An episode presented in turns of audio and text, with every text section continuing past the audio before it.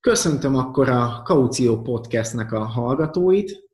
A mai vendégem Valkó Dávid az OTP Jelzálogbank, OTP ingatlanpont vezető elemzője, terület és településfejlesztő geográfus, földrajztanár, illetve újságíró alapdiplomája, vagy ingatlan szakértő másoddiplomája megszerzését követően ingatlanpiaci elemzőként dolgozik és mindezek mellett egyetemi előadásokat tart, és a szaksajtóba is folyamatosan jelennek meg publikációi.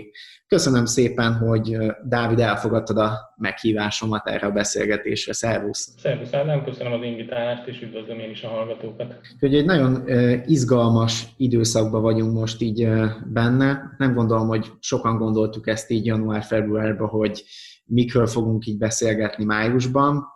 Az első kérdésem, hogy hogyan viselted így az elmúlt hónapokat, ezt a karantént, vagy így akár cégen belül is, ti hogyan kezeltétek ezt az elmúlt időszakot? Hát személyesen, ha egy szóval kellene jellemeznem, akkor szürreális.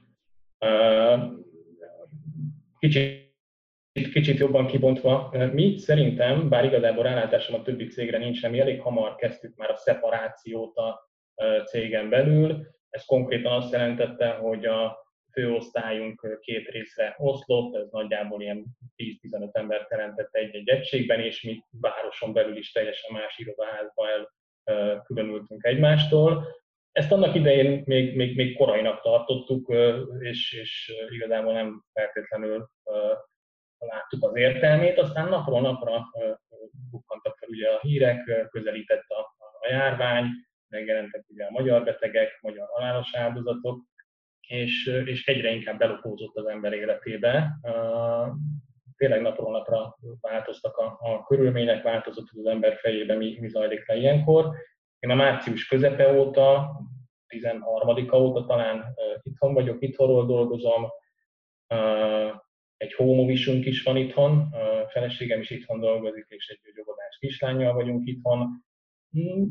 Első időszak sokja és, és furcsaságai után azt kell, hogy mondjam, hogy némileg pironkodva, vagy nem tudom, hogy, hogy egyre jobban érezzük magunkat. Elég hamar megszoktuk ezt a, ezt a helyzetet, de, de, de azt tudom, hogy, hogy az irodai dolgozók ebből a szempontból kiváltságosak, hogy el tudnak különülni, otthonról tudnak dolgozni, tehát erre mindenképpen, vagy ezt, ezt mindenképpen hozzá kell tenni és le a kalappal azok előtt, akiknek, akiknek jóval nehezebb helyzetük van most. Az biztos, hogy, hogy más. Az, de nagyon jó hallani ezt, hogy nem, nem te vagy az első, akivel így beszélgetek, és azt mondja, hogy, hogy igenis az elején nagyon furcsa volt, viszont utána így egyre inkább ugye a rutinok is átalakultak, és, és össze lehet hozni ezt. Mit látsz így nagyon érdekes, ugye ennek az elmúlt két hónapnak így a, úgymond függvényében beszélni az évről. Mert ugye, hogyha az év elején beszéltünk volna, mi, mi, mi, mi várható 2020-ban, vagy akár 2021-ben, hát az teljesen másként hatott volna, mint mondjuk most mit várunk így 2020 őszén, meg 2021-ben. Szerinted most mit hoz a jövő? Igazad van, és nem is feltétlenül csak az év elején meg most, hanem, hanem szinte hétről hétre változott így márciusban, hogy mit mondunk. Ugye rengeteg nyilvánulunk meg a sajtóban, vannak rendszeres sajtóközleményeink hetente, abban azért mindig kifejtjük a, a várakozásainkat, és hát rögtön reflektáltunk természetesen erre mostani a helyzetre. Évelején azt jósoltuk, azt mondtuk, hogy konszolidáció zajlik az ingatlanpiacon, 7 éve töretlen áremelkedés után idén ez már laposodni fog, de még mindig emelkedést várunk, de már csak egy számjegyű emelkedést. Igen, a forgalom Budapesten és a megyeszékhelyeken, nagyobb városokban már csökken, hiszen az elmúlt évek tendenciája az volt, hogy olcsóbb helyekre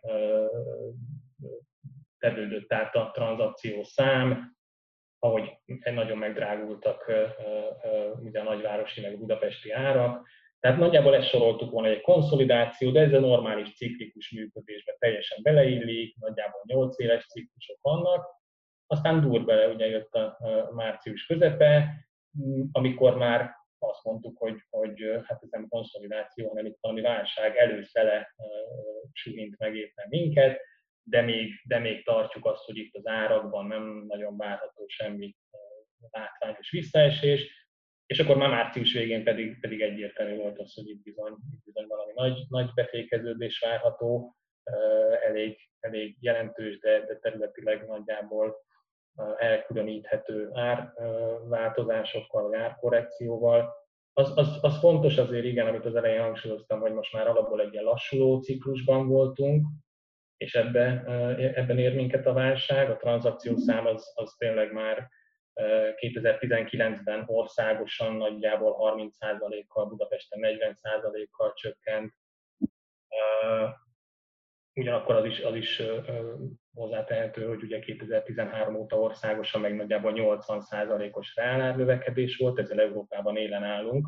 Budapesten meg mondjuk 120%-os, tehát több mint meg kétszer reálárnövekedés Pont, pont március elején volt egy ilyen sajtóközleményünk, amiben ilyen e- európai közegbe próbáltuk helyezni, hogyha itt jön tényleg valami visszaesés, a járványhelyzet miatt elhúzódó, akár elhúzódó mérepülés, akkor az milyen állapotban találja a különböző európai országokat.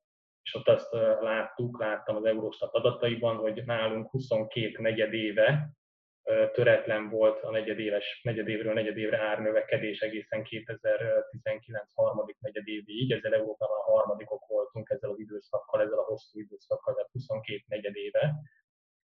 És, és mondom, abban meg elsők vagyunk, hogy 2013-as nagyjából össze-európai ármélyponttól meg, meg 80%-os reálárnövekedéssel állunk.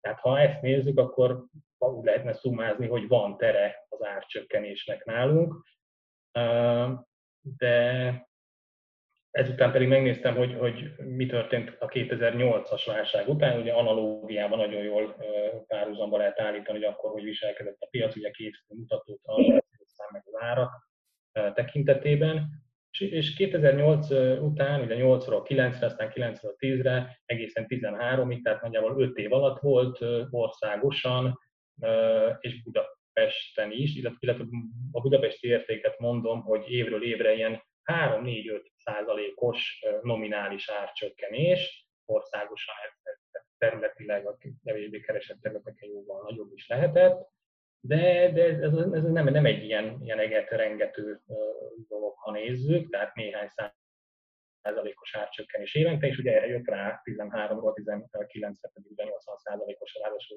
reálérték növekedés, Nehéz, nehéz egy varázsgömböt szerezni, illetve teljesen reménytelen, de, de, de, de azt lehet mondani, hogy egy nagy probléma kikerült a, a képletből a 2008-as válsággal összehasonlítjuk, a devizahitelezés, tehát az, az, az nincs most.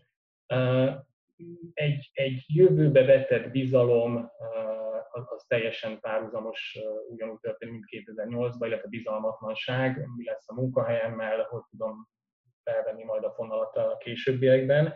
De a hitelezés az, az, az most így látványosan első helyen az nem, nem, nem, nem egy olyan fontos mutató a képletben, mint volt 2008-ban, tehát ennyiben szerencsésebb helyzetben vagyunk.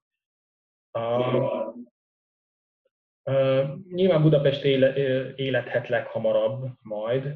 Én alapból optimista vagyok, vagy, vagy akár lehet, lehet naívnak is mondani gyakran, és ha mondjuk fel kéne vázolni egy ilyen, ilyen menetrendet a következő időszakra, és akkor legyen az mondom hangsúlyosan egy ilyen, ilyen ideális, optimális, optimista menetrend, akkor én azt mondanám, hogy hogy Budapesten a forgalom az, az jövőre már nőhet a mostani, az idei évhez képest, tehát éves alapon összevetjük majd mondjuk a 2021 első negyedéves forgalmat, a 20 első negyedéves forgalommal, ugye erre még nincsenek adataink 2020-as évre, és ha megnézzük a 2008-as időszakot is, az abból való kilábaláskor is először ugye mindig a tranzakciószám indul meg, akár befelé, akár fölfelé iránylik a, a ciklus. 2008-ban is, 2008-as válság után is 2013 közepén megindult a tranzakciós szám fölfelé országosan, és rá fél évvel, 2014 elején indult meg az éves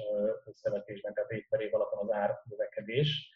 Most is valami hasonló várható, tehát most először értékeződött a tranzakciószám, itt, itt tényleg ilyen nagyon drasztikus visszaesésre gondoljunk, még mondom, nem, nem merek semmi számot mondani, és rá, hiszen nincs forgalom, rá fog majd ez bekövetkezni, hogy a, a tisztított árindexekben is egy visszaesést fogunk látni, de mondom, szerintem Budapesten már jövő év elején növekedhet a forgalom, és erre kis ráhagyással mondjuk következő év, tehát 2021 második fél évében pedig már növekedő árakat láthatunk 2020 második fél évéhez képest. Igen, ez, ez, ez már jó hangzik. Ez már ö, izgalmasabb. És ö, azt gondolod, hogy ö, így úgymond a gazdaság így akkor folyamatosan nyitják meg, hogy így második, ugye lehet hallani most második hullámról, meg hogy ez két évig fog tartani, hogy, hogy ezt így ki tudjuk úgy bekelni, hogy kvázi így az ország félig nyitva, félig csukva van, és ugyanúgy az emberek akkor fognak vásárolni, megnyitni, hogy hogy, hogy, hogy, hogy viszonyulsz ezekhez a hullámokhoz így a járvány szempontjából, hogy lesz ilyen? Nem tudom, sok okos ember, orvosok, kutatók mondják, hogy lesz, tehát valószínűleg lesz. Nagyon fontos megkülönböztetnünk ugye a két fő vásárlói csoportot, és az ő eltérő viselkedésük, az, az abban a különbség az megmarad meg a következő időszakban is, mint hogy eddig is megvolt ugye a saját életcélból vásárló és a befektetési célból vásárló, még a másodikat is tovább bonthatjuk, ugye csak a bérleti hozamot néző, vagy a, vagy a hosszú távra előre néző, és mondjuk az értéknövekedést ehhez rárakó egy ilyen, ilyen klasszikus hozamszámítással, vagy bonyolultabb hozamszámítással működő embernél. Most ez a második fő csoport, befektetési célú vásárlók, akik, akik valószínűleg behúzták így hirtelen a féket, ők addig nem is fognak aktivizálódni szerintem, amíg meg nem jelennek az első jelek, hogy, hogy elindult lefelé a, a lakásár, vagy az átlagos árindexek, ebben sajnos eléggé későn kapunk erre adatokat. Most az első negyedéves árakról majd tudom, július-augusztusban jön ki a KSH például árindexel majd.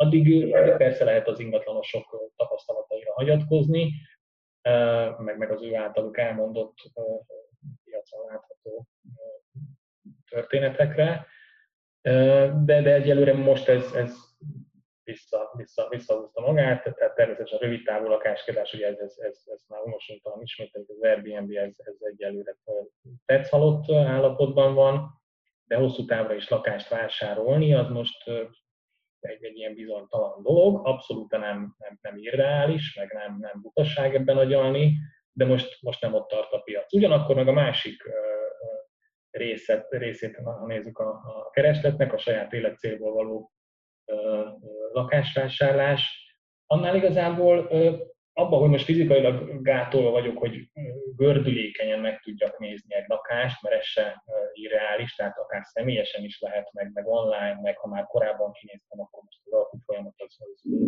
működhet a háttérbe, de ugyanúgy történnek születések, vállások, halálozások, gyerek korral elköltözik.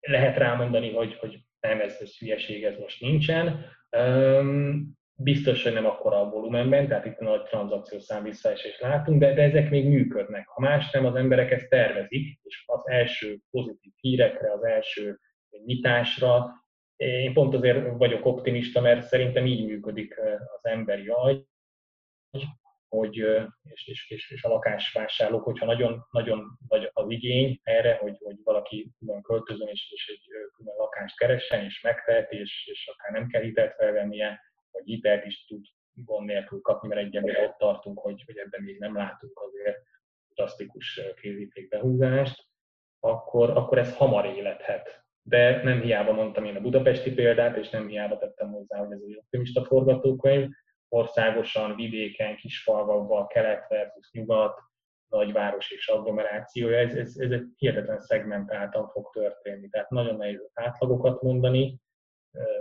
tipizálni, de, de érdemes róla beszélni minden esetre persze. Értem, értem. Hát abszolút, abszolút azt érzem, hogy ugye eléggé Budapest központú a maga így a, a, az ország egy részben.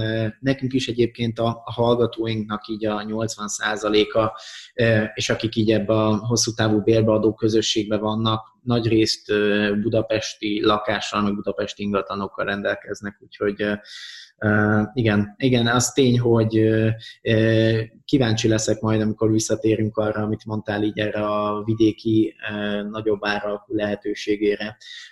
Viszont még visszatérnék arra, hogy, hogy hogy látod már, ami jött így kérdés, például ugye mondtad, hogy nem áll meg az élet, hogy valójában igen, sehol nem állt meg. Van egy jó pár olyan ismerős itt, aki azt kérdezte, hogy ugye ugyanúgy egyetem, egyetemista gyerek, vidéki a, a család, jön fel a, a lányuk Budapestre tanulni, és hogy, hogy albérlet versus ugye saját lakás kérdése.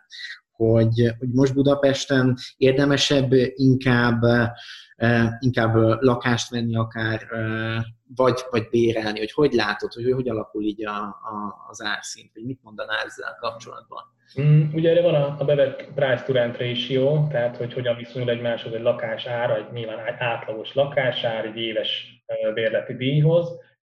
Ez, ez nálunk Európában, vagy, vagy ha Budapest szűkítjük az európai nagyvárosokban, az egyik legalacsonyabb volt az elmúlt időszakban, ugye, ami azt mutatta, nagyon közel van egymáshoz az ár meg a bérleti díj, ergo megérte az elmúlt időszakban lakást venni, inkább semmit bérelni, hiszen nagyon nagy összeget kell az árhoz képest kifizetni bérleti díjnak. Európában a hatodik legdrágábbak voltak, az MNB-nek van egy ilyen, ilyen talán fél évvel ezelőtt készült elemzése, hatodik legdrágábbak voltunk jövedelemhez viszonyított bérleti díjban, európai nagyvárosokban, sőt, azt nézték meg az MNB elemzői, hogy egy átlagos bérleti díjat kifizetve, átlagos jövedelemmel kalkulálva mennyi marad még vásárlóerő paritáson, amit bármi másra költhetek sem, mint a bérleti díj, akkor pedig a harmadik legrosszabb helyzetben volt Budapest, a harmadik legdrágább város, talán Atén és Róma után. Tehát bérleti díjat kifizetve a legkevesebb, harmadik legkevesebb összeg az nálunk maradt.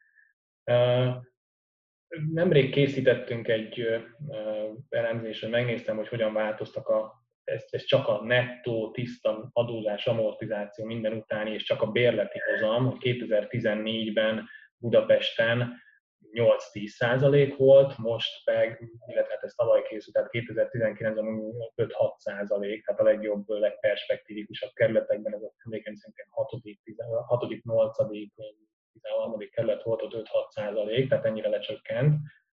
Az biztos, hogy a, tehát itt a két, két mozgó része van ennek a price to rent ratio hogyan fognak alakulni az árak, és hogyan fognak alakulni a bérleti díjak. Az árak azok még tavaly is két számjegyű mértékben nőttek, Budapesten is és országosan is, talán pont most is a KSH és MNB is éves alapon a tavalyi évben 14-15 százalékos árnövekedés volt, reál árnövekedés volt, Um, erre vártunk mi idén, hogy ez most már csak egy számjegyűvé fog mérséklődni. Ugyanakkor a bérleti díjak jóval nehezebb erre megbízható, konzekvens évek óta gyűjtött statisztikát szerezni, nincsenek is hivatalos statisztikák bérleti díjra, de én úgy gondolom, hogy azok az elmúlt években már azért mérséklődtek, nagyon lelassult ez, ennek a növekedése. És a következő időszakban, tehát ez a, ez a járványhelyzet, ez, ez egyértelműbb mozgást hoz majd, a, és hosszabb távon ható mozgást hoz majd a bérleti díjakba, szerintem még pedig lefelé irányban. Már most ugye látjuk a stagnáló díjakat, vagy csökkenő bérleti díjakat, csak egy, csak egy konkrétum, amit én például szoktam figyelni, szoktam nézni, egy, egy kiragadott példa, 11. kerületi panel lakás, garzon lakás, 120-130 ezeres bérleti díjak voltak még tavaly év végén is átlagban. Most pedig, ha ugyanezt egy böngész vagy egy, egy ingatlan keresőbe beírom, akkor már, már bizony 100 ezer alatti bérleti díjakat is lehet látni, vagy Dunaparti újépítés budai oldalon, ugyanilyen garzon lakás 120 ezer forintért elérhető, és nagyobb méretű garzon lakás, tehát bőven hármassal kezdődik a, a mérete, a négyzetméter mérete. ezek, ezek már, már hirtelen a mostani, mostani hatások, és szerintem pont emiatt, mert eddig is nagyon, nagyon túl ízott ez, a, ez az albérleti díj lakásárhoz, jövedelemhez viszonyítva, ebből gond nélkül lesz majd lehetőség lejjebb adni, tehát egy bérbeadóknak bizony szerintem ezzel meg kell majd barátkozni, hogy maguk a bérleti díjak alacsonyabbak lesznek. Az más kérdés, hogy milyen hosszan várjuk, és milyen hosszú lesz, és milyen mértékű lesz a lakásárak csökkenése, mert, mert a kettőnek a mutatója, a kettőnek a hányadosa fogja ugye megmutatni, hogy megérje nekem bérbeadásra lakást venni, vagy, vagy egy bérlőnek, hogy megérje bérelni, vagy, vagy vegyen inkább lakást.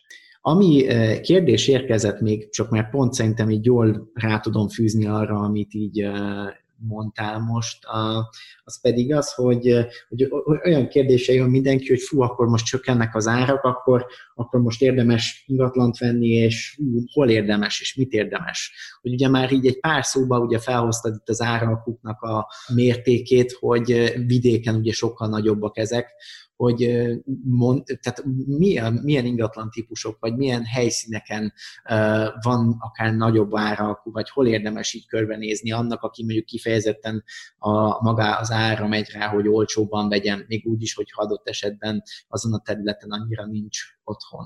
Eléggé hálátlan ugye a jövőbe tekinteni, de teljesen értető, hogy, hogy egy elemzőnek ez, ez egy elkerülhetetlen feladat brillírozni lehetne ugye a múltbeli példákkal, és itt, és, és itt ilyen, ilyen példákat lehetne hozni, tehát hogy később mit látunk majd a múltban perspektívikusnak, vagy nem tudom, ez egy kicsit ilyen, ilyen furán hangzott, tehát hogy mi derül ki később a jövőben arról, hogy ott kellett volna lenni, mert az, mert az egy nagyon jó terület volt az elmúlt időszakban. Én azt látom, bocsánat, hogy itt megint Budapesttel kezdem, próbálok majd a vidékre is kitérni, de a fejemben ez van, hogy hogy nagyon összeértek árban az elmúlt néhány évben az addig nagyon jól elkülönülő árban, akár, akár hihetetlen általános különbséget mutató területek. Hogy, hogy mire gondolok például, két teljesen eltérő kerület, mondjuk első és hetedik kerület, ugye Budai Várhegy, illetve Pesti belváros a másik. 2013-ban, és ezek hivatalos NAV tranzakciós adatok, 2013-ban 50%-os különbség volt az átlagos eladási árban a két kerület között, természetesen az első kerület javára, 2019-ben 15%-ra csökkent. Konkrétan 800 ezeres átlagár az első kerületben, és 700 ezeres átlagár a hetedik kerületben. Vagy mondjuk 12.-13. kerület. 2013-ban ez vagy bocsánat, nem, nem 2013, 2003, tehát azért egy nagyobb időszakot mutatok itt 15 évet. Tehát 12. és 13. kerület, akkor még az ezred forduló elején teljesen elkülönült egy klasszikus budai hegyvidék, meg villaépületekre, a szociális ózonus levegőre 12. kerület, és a 13. kerület hatalmas új lakásépítések elkezdődnek bár, de, de még mindig egy ilyen, ilyen télipari, irodaházépítésekkel szépen megtűzdelt, nagy lakótelepekkel jellemezhető Pesti kerület. 2003-ban 30%-os árkülönbség volt a két kerület között, 12. 13. között, 2019-ben már csak 10% tehát 750 ezer per négyzetméter átlagosan a 12. kerület, 680 a 13. Milyen jó lett volna ugye 2003-ban már látni ezeket a különbségeket, és nem tudom én, hetedik meg, meg 13. kerületbe csoportosítani a pénzünket, és ott bevásárolni lakásokból. Erre ugye rá, rájött még az Airbnb, teljesen új piac az elmúlt években. Tehát nehéz kiszámítani, hogy, hogy mit hoz a jövő, de én azért azt gondolom, hogy, hogy ez, ez, ez már nem tudom, nem tudok jobb szót használni, megbántani is akarok, se akarok senki senkit egy hetedik vagy a 13. kerületi lakos, de egészségtelenné vált szerintem már ez az összeérő árszín. Budapesten most már mindenhol jellemző a 900 ezeres, 1 milliós új lakás négyzetméter ár, és itt nem feltétlenül csak a legjobb területekre, kerületekre vonatkoztatva, hanem, hanem a régi klasszikus tömegpiacon, mint 9.-13. kerület. Ugyanakkor ugyanígy a, a felső árszint, ami addig régen a a felső árszint volt a budai, belbudai vagy budai hegyvidék, vagy akár a Várhegy ennyivel nem növekedett. Tehát utolérte ez a terület a korábbi, korábbi éllovasokat, és szerintem ebben egy, egy ha valamit jósolni kéne, és igazából megtámasztani, nem tudom mivel, csak, csak egy ilyen érzés, hogy ez, ez ennek, ennek, ennek helyre kéne állnia újra megint, vagy egészségesebb lenne, célszerűbb lenne, ha valami nagyobb különbség megint kialakulna a kerületek között. Tehát ha ezt nézem, ugye akkor a korábbi favoritokra nem feltétlenül kellene tenni, tehát erre a Pesti belvárosra, vagy az elmúlt években mondom, hatalmas új lakásépítések miatt nagy árnövekedés mutató 9.-13. kerületre. A Pesti belvárost ugye az Airbnb miatt is célszerű egy kicsit, kicsit jobban meggondolni a következő időszakban, vagy arra se gondolhattunk, még, még egy érdekes példa, hogy hogy az 1 millió forintos panel lakás fajlagos négyzetméter ár az Budapesten először a negyedik kerületben fog megjelenni. Tehát erre senki nem tett volna, mindenki gazdag, egy Pók utca ezeket jósolta volna még, még néhány évvel ezelőtt is, de 2018-ban a Navadat bázis szerint akkor megjelent, nem lett általános, nem azt mondom, de, de addig nem volt egy milliós négyzetméter ár, egy, egy Újpest központi, az ország legnagyobb panel lakótelepén egy 35 négyzetméteres garzon lakást adtak el 36 millió forintért. Azóta van, van még néhány ilyen 1 millió forinti panelár, csak, csak megvilágítva, hogy, hogy mennyire kiszámíthatatlan. Tehát, hogy előre így nem tudjuk, hogy hol mi fog, mi fog történni, hogy, hogy hova tegyük a pénzünket, hogy mire, mire tegyük a lapjainkat, vagy, vagy mit tegyünk meg tétként. De mondom, én összességében ezt mondom, hogy, hogy a belső kerületek egy kicsit most visszafogott árnövekedést fognak produkálni, ha, ha eljutunk majd oda, hogy megint nőni fognak az árak, és becsléseim, vagy, vagy jós gömböm, vagy, vagy optimizmusom szerint ez már akár jövőre megtörténhet Budapesten, és, és akár újra visszajöhet a, keresletben, a keresettségben és, és nagyobb potenciális árnövekedéssel a korábbi klasszikusok, tehát mondjuk 12. második kerület, ennek is mondjuk a belső része, tehát egy, egy Belbudát azt, azt nagyon perspektívikusnak gondolok, nem csak most évek óta ezt a területet gondolom nagy jövő előtt állónak, kevés az új építésre, új lakásépítésre potenciálot valaki szerez egy telket és épít 10-20 lakást gond nélkül el lehet adni, jól ki lehet adni, irodapiac is már ugye átjött Pestről Budára több területen, 11. kerületnek ez a belső része. Tehát én valamilyen vissza a klasszikusokhoz, vissza, vissza a 2000-es évek elejé és az előtte lévő évtizedekben is rendre megszokott uh, piaci uh, különbségek, én valami ilyesmire tennék.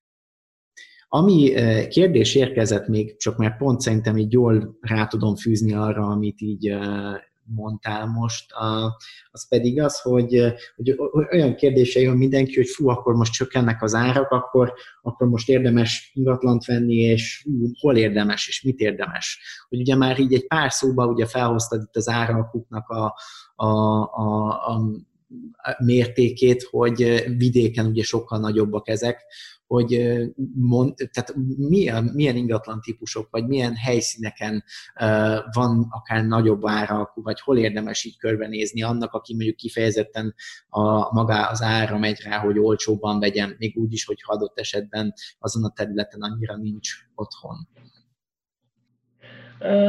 Mondom, hit, hit kérdés, én, én továbbra is hiszek, tehát akár én is beállok ebben a sorba szívesen leteszem a voksomat, hogy megéri továbbra is lakást vásárolni kiadási célral, egy kicsit visszafogott a hozamelvárásokkal, egy kicsit nehezebben kiszámítható árnövekedéssel, ami hozzáadódik ugye a bérleti hozamhoz potenciálisan.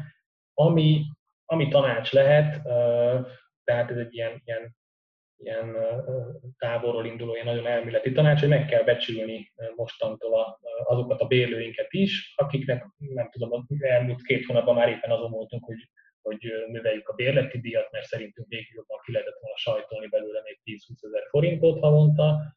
Most igenis nem, nem. Ha, ha, ha ő nem jelezte az elmúlt hónapokban, hogy, hogy gondja lenne a fizetéssel, nem látjuk, ez nem maradt az állása, és igazából nem egy, egy törőzúzó parti arc, akkor, akkor igenis össze kell tennünk a két kezünket, és akkor jó rendben, akkor ez a bérleti díj, ez, ez jó lesz a következő időszakra, és, és akkor nyugisan elérdegélünk.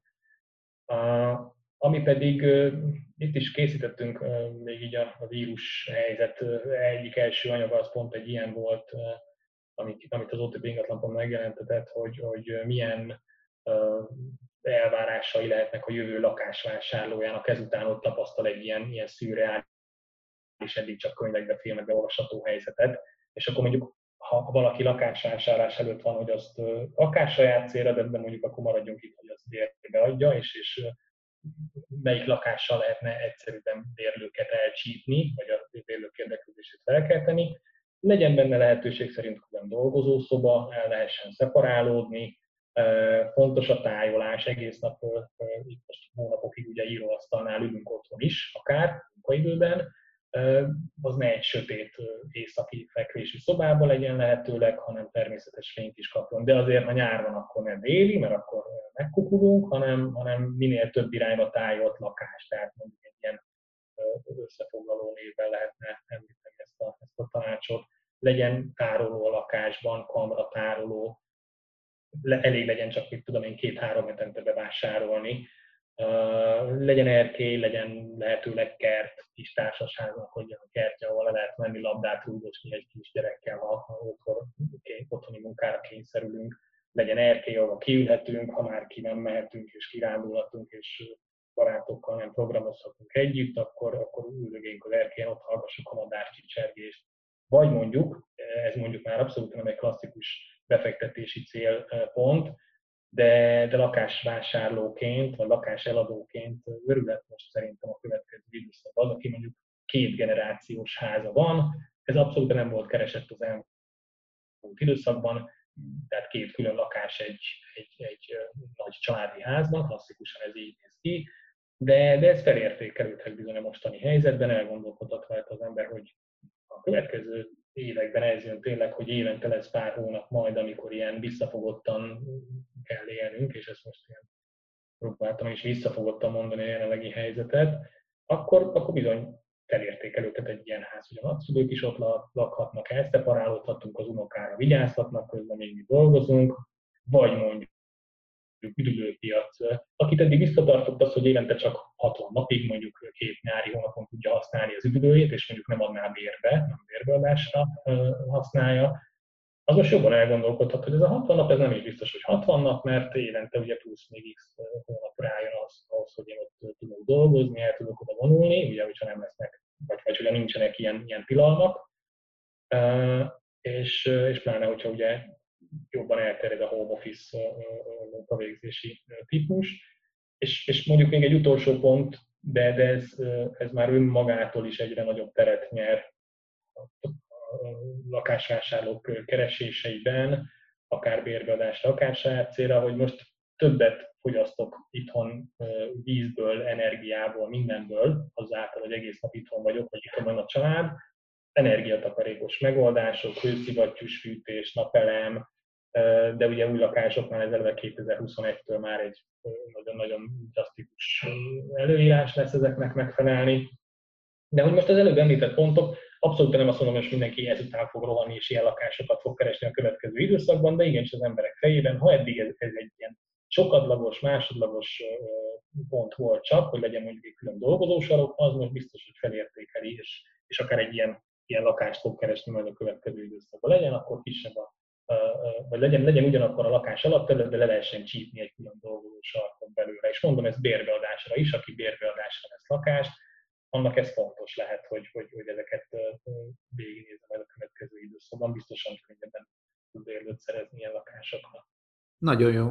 Nagyon, nagyon, nagyon jó zárszó volt, és abszolút, tehát tényleg így energiatakarékosság eh, szempontjából is, az a több generációs ház, eh, lakás szempontjából is, az biztos, hogy így változik egy jó pár dolog, így eh, nagyon szépen köszönöm a, a válaszaidat és a beszélgetést. Én is élveztem, és uh, kitartás mindenkinek, jó döntéseket majd a következő hónapokban, következő, következő fél években. Köszönöm, és köszönöm a hallgatóinknak is akkor a figyelmet. A kérdéseket, a, amiket így megkérdezek, azt a, az atikádám.hu weboldalon, vagy a facebook.com per zatikádám profilra nyugodtan küldhetitek, vagy küldhetik, és ennyi lett volna akkor a mai alkalmunk.